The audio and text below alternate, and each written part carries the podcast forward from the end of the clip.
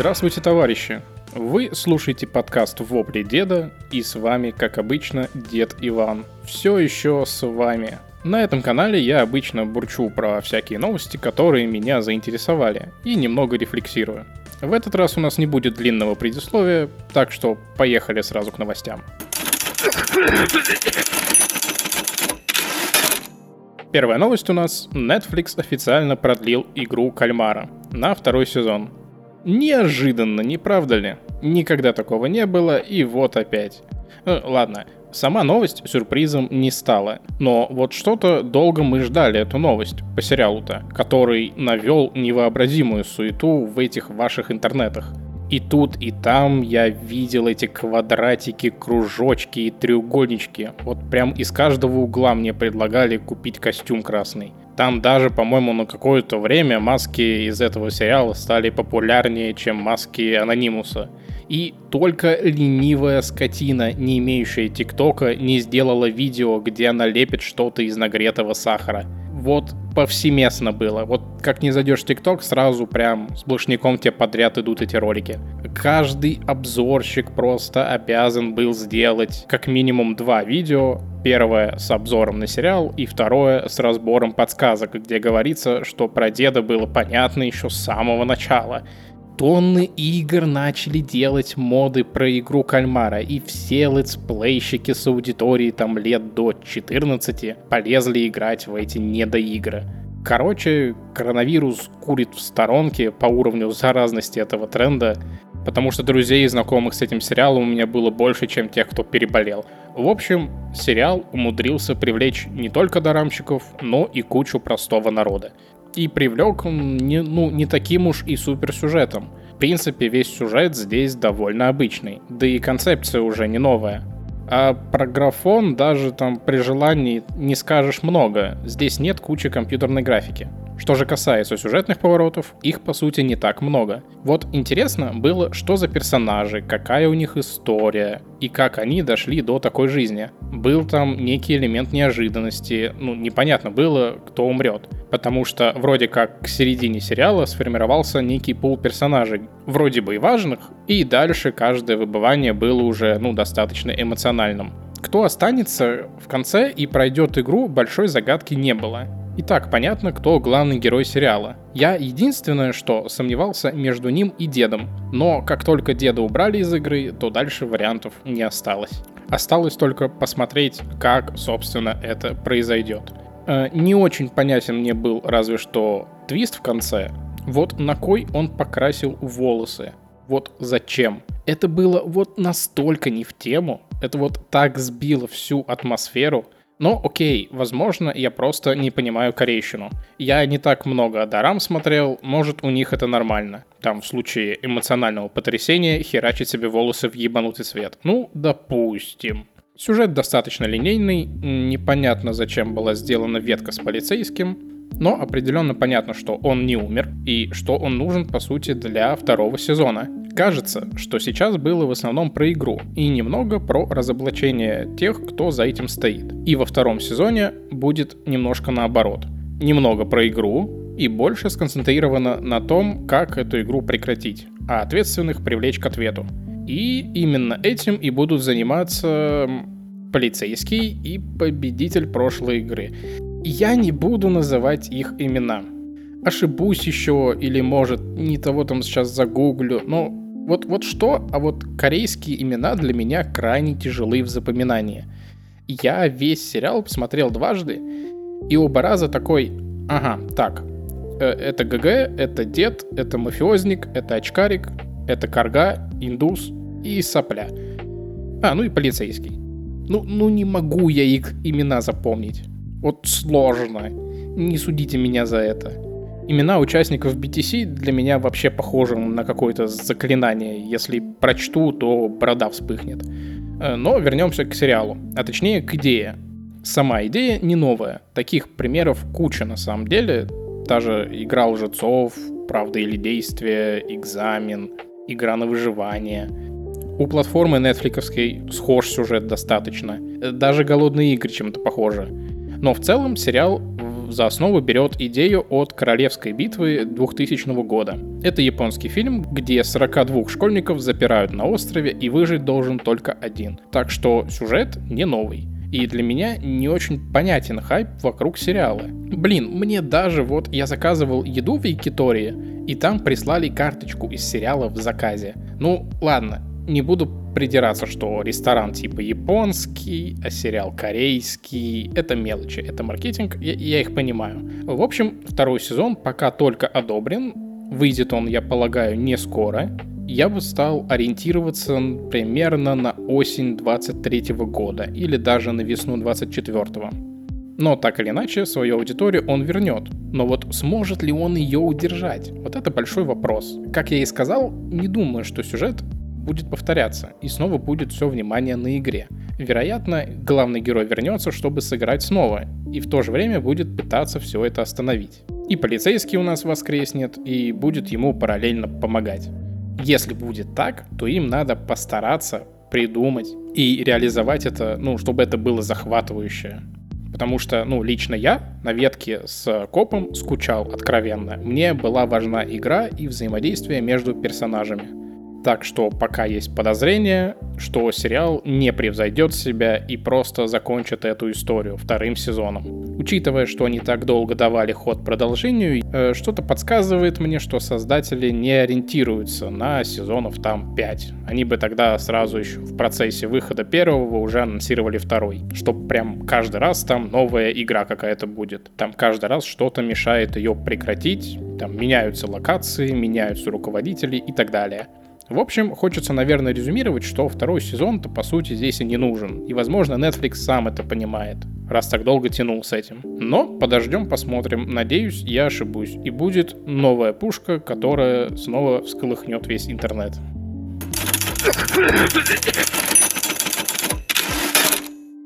Следующая новость у нас снова про Diablo Immortal которая получила самый низкий рейтинг на метакритике и составляет уже ничтожные 0,2 балла. Вот чем больше игра распространяется по нашим карманным игровым станциям, тем сильнее люди бомбят низкие оценки. И если я еще могу сказать, что в случае с э, The Last of Us часть 2 это было ну, слишком, там больше сработали эмоции э, и какой-то стадный инстинкт, то в данной ситуации я бы и сам пошел и поставил бы низкие оценки, но мне лень. И я понимаю реакцию игроков. Когда тебе приходится гриндить, чтобы просто, блин, пройти по сюжету, да еще и постоянно тебе перед экраном вскакивают предложения получить буст по шмоткам за кровно заработанное, то невольно начнешь выть. А когда поймешь, что самые топовые шмотки ты кроме как за денежку никак не получишь, то хочется швырнуть телефон в стену. Нет, ты можешь получить все, не потратив ни одной американской копейки. Но я тут нашел на канале Белуар интересную аналитику. Так, учитывая рандом и всю возможную помощь от внутриигрового магазина, он произвел расчеты и пришел к следующим цифрам. На то, чтобы собрать самый топовый гир на текущий момент, тебе нужно потратить, ну, примерно лет 10. Гринзи это самостоятельно. Или закинуть каких-то 110 тысяч бачей. И вот ты топовый дядя. Вот смотрите, в чем вся фигня. Понятно, что это бесплатная мобильная игра. И создателям надо как-то ее окупать. Понятно, что, возможно, самый топовый шмот тебе не нужен. И если хочешь просто пройти игру, то ты ее пройдешь. Но вот какие нюансы есть. Первое — это то, что Blizzard сама говорила, что не будет этой херни, где ты сможешь получить буст по силе персонажа, просто задонатив. А в итоге обернули все так, что без доната ты будешь ходить в говношмотках по большей части. Второе. Они привлекли китайскую компанию NetEase, которая набила руку в создании подобных дрочилин с супер агрессивной рекламой. И в итоге нам постоянно Blizzard напоминает, что ну, ну не ломайся. Всего пару баксов, и ты станешь круче. Ну чё ты, жалко что ли? Ладно. Третье. Ладно, что реклама вскакивает. Ладно, что наврали. Но когда ты в принципе не можешь получить самое хорошее там своими руками, то это уже становится похожим на лохотрон. Ну да-да, окей, ты можешь получить все сам. Но на это потребуется так много времени, что к тому моменту, как ты получишь все нужные легендарные самоцветы, то игра уже успеет закрыться. Ну или там получить сотню-другую патчей, и тебе придется уже добывать что-то другое. Так, сука, масло в огонь добавляет еще то, что игра-то неплохая на самом деле. Э, многостадийные боссы, неплохой сюжет, э, много классов. Ну да, есть косяки там, графические какие-то и так далее. Игра вылетает. Да, классы там не очень гибкие в развитии. Да, немного там глаза текут от сочности графики. Но все равно игра в целом не ужасная. Люди, по сути, не ставят оценки низкие игре. Они ставят их Близзарду за их жадность. А уж казалось бы, сейчас Близзарду как никогда надо работать на результат, а не пытаться выдать кошельки своих фанатов. Именно выдать, потому что с такой-то агрессивной монетизацией это по-другому не назовешь. Вот, окей, вы спросите, какой у них был вариант. Ну, не знаю, я не геймдизайнер, я не скажу, как лучше зарабатывать на подобных мобильных играх. Battle Pass, окей, могли бы оставить. Пусть улучшат немного шансы и варианты добывания самоцветов, убрать эти гербы ссаные, и в магазине оставить, ну, только косметические эффекты. Э, я как бы принимаю позицию, отвергаешь, предлагай. Но пока мой ответ как альтернатива будет, ну, вот такой. Только косметика, Battle Pass и все. Игра должна подталкивать игрока закинуть соточку другую, а не заставлять, не ставить условия. В общем, жаль за игру, жаль за игроков, не жаль жадного Близзарда. Продолжая новость про Близзарда, хочется поговорить о еще одном его творении, и даже из той же вселенной, а именно про Diablo 4, про которую напомнили нам и дали какую-никакую а дату релиза. Игра выйдет в 2023 году, но когда точно неизвестно. Ну, оставили себе такой большой буфер. На случай, если не будут успевать.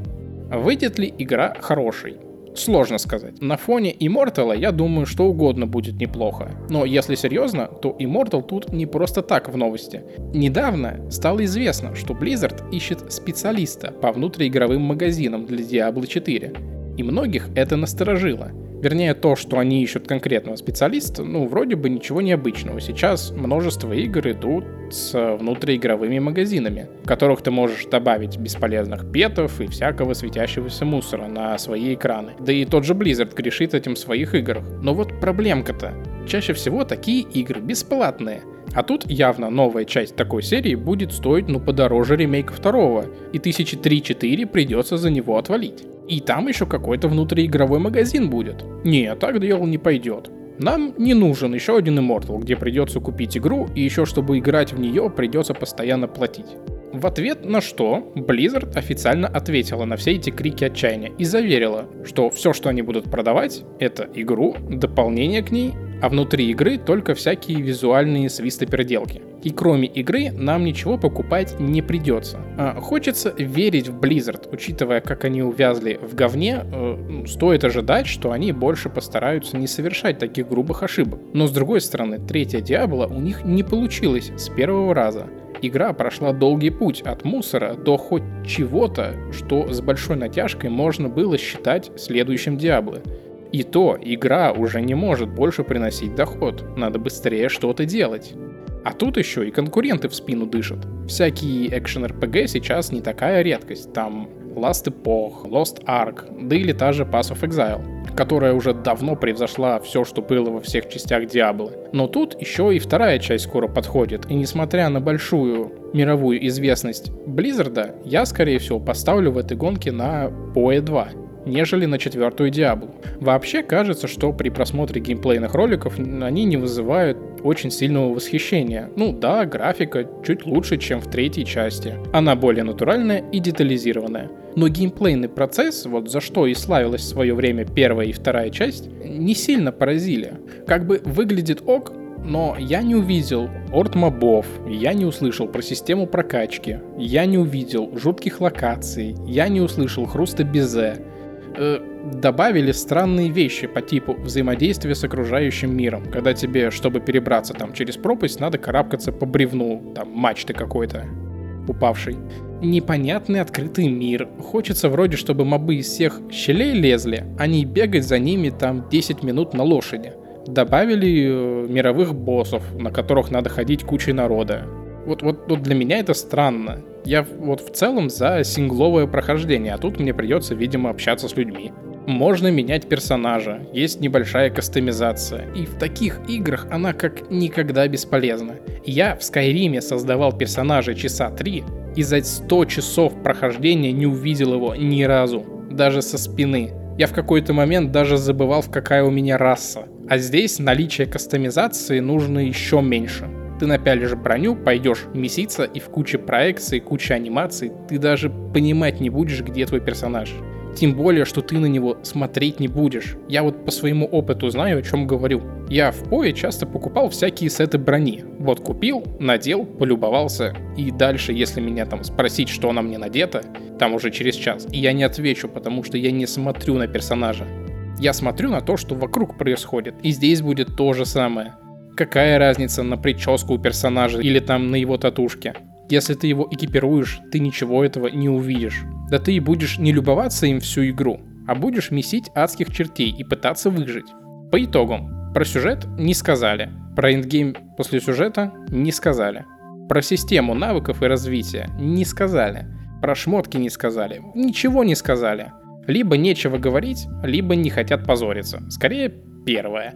Но вообще я не очень понимаю, а кто сейчас аудитория Диаблы? Может, я зря нагоняю, может, это уже не задроты, которые хотят помесить всех налево и направо и убить самого сильного демона, а пориджи, которым нужен кооператив, лошадки и цветные скины. Я как бы их не осуждаю, у них своя дорога, а у меня своя. Но мне кажется, Blizzard сами забыли, что такое Диабло, что это за серия и что она должна из себя представлять. Почему люди должны в нее возвращаться раз за разом? Почему она вообще увлекает людей? Они уже, наверное, Близзарды в будущем, светлым и невинным, уже думают, как добавить возможность строительства в пятую Диаблу и провести концерт Snoop Dogg в Overwatch. Ну, ладно, я шучу, конечно, но опасения за новую часть, безусловно, есть. И я не буду ее закапывать раньше времени, но лопату заготовлю. Чувствую, понадобится.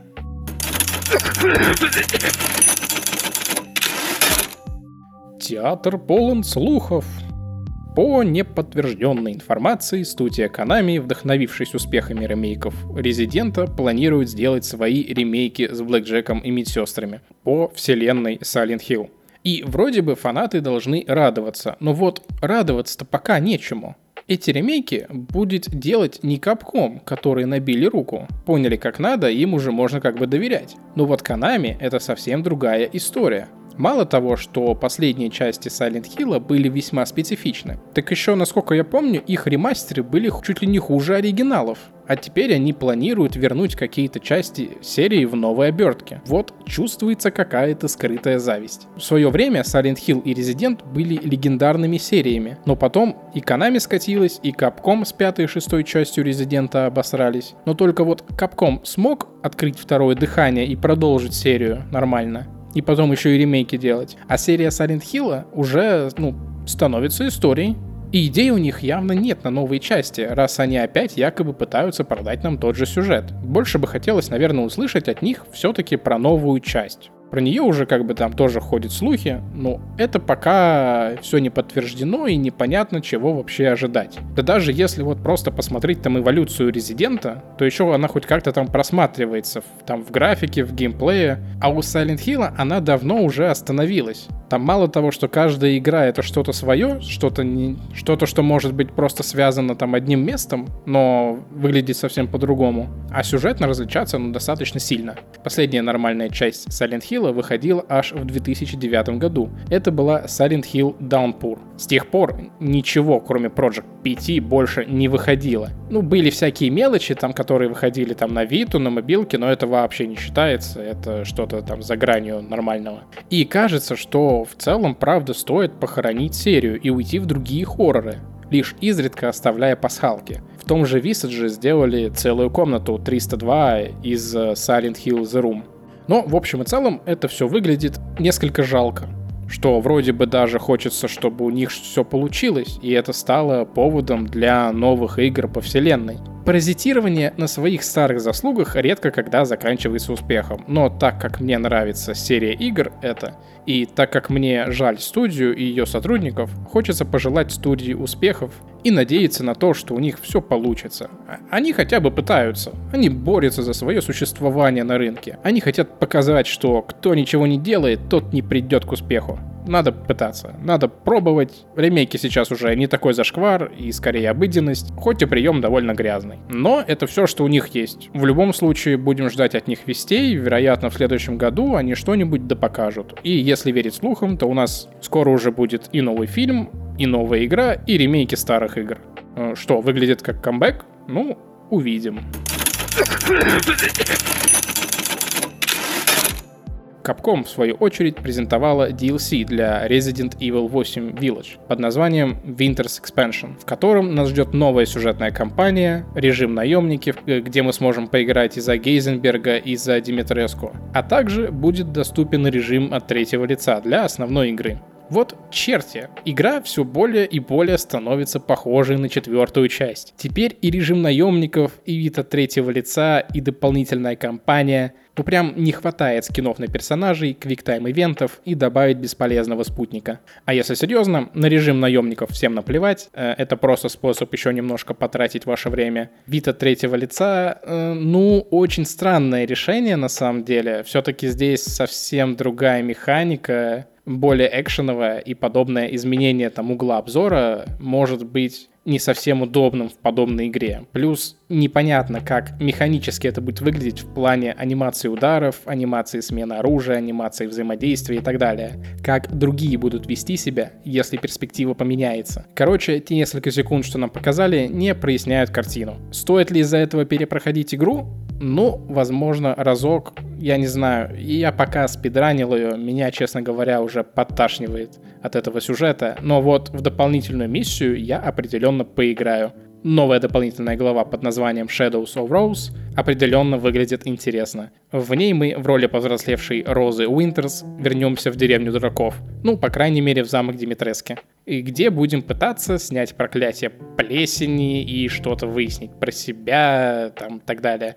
Э, все-таки отсюда пошла Амбрелла, плесень, там, про батю, возможно, что-нибудь узнаем, возможно, даже встретим его, так как он-то, по сути, не умер, насколько я помню. Капком вроде бы официально подтвердила, что в конце восьмой части, когда показывают сцену, где Роза покидает кладбище, там появляется Итан. А, в общем, она возвращается в замок, там ее пытаются прогнать всякие надписи, и мы встречаем там необычного жителя. Э, герцог все-таки открыл свою сущность, нацепил маску, буквально, и устраивает вечеринки, пока хозяйка отсутствует, и вызывает там себе всякую нечисть. Интересно, насколько его роль будет большая. У игроков давно были подозрения, что он не просто так в игре. Да и в файлах игры находили, что его хотели сделать боссом, но решили вырезать и оставить просто торговцем. А он не просто торговец, он слишком большую роль в сюжете играет. Торговец из четвертой части в наши дела не лез, просто продавал пушечки и давал возможность пострелять в тире. А этот нас чуть ли не за ручку водил. В общем, про него все так же интересно. А, также мы встретим эм, альтер-эго Розы, какую-то еще девочку со светлыми волосами. Возможно, это Эвелина или дочь Миранда, или... Э, не знаю, короче. Тоже должны нам немножко рассказать про это подробнее. А, возможно, кстати, батя, сейчас мне мысль пришла в голову, батя как бы он жив, и это он там будет писать нам послания на стенах и всячески пытаться оградить от этого замка и герцога. А может это будет делать как раз этот светловолосый клон. Что по геймплею, в игре будут монстры. Мы снова будем стрелять, но уже за розу, которая дефолтно должна, кстати, регенерировать. Вид от третьего лица будет, но кажется, что по атмосфере это будет больше похоже на седьмую часть, где у нас просто будут по большому счету хождение и выживание, чем экшен. Прямо как у папки, который в седьмой части выживал, а в восьмой части уже превратился в Думгая и такой «Сюда, сюда я сказал». Так, где еще? Вы, вы, вы тоже сюда подошли и всю деревню вырезал. Камня на камне не оставил прям. Вообще, вроде бы там как бы большой взрыв был, нет, в конце? И что, замок даже не задело? Или герцог заботливо все восстановил? Непонятно. На этом все. Всем спасибо, что слушали очередной выпуск подкаста «Вопли деда». Если вам захочется сделать мне приятное, то подпишитесь на мой канал в Телеграме Вопли Деда FM, на одноименную группу ВКонтакте. Там я еще помимо выпусков делюсь своими мыслями и бурчу про всякие свои проблемы. Также там есть ссылочки на все площадки, где меня можно послушать. Ну что ж, а я прощаюсь. Услышимся с вами 18 июня. Всем покаки, всех обнял. Муа.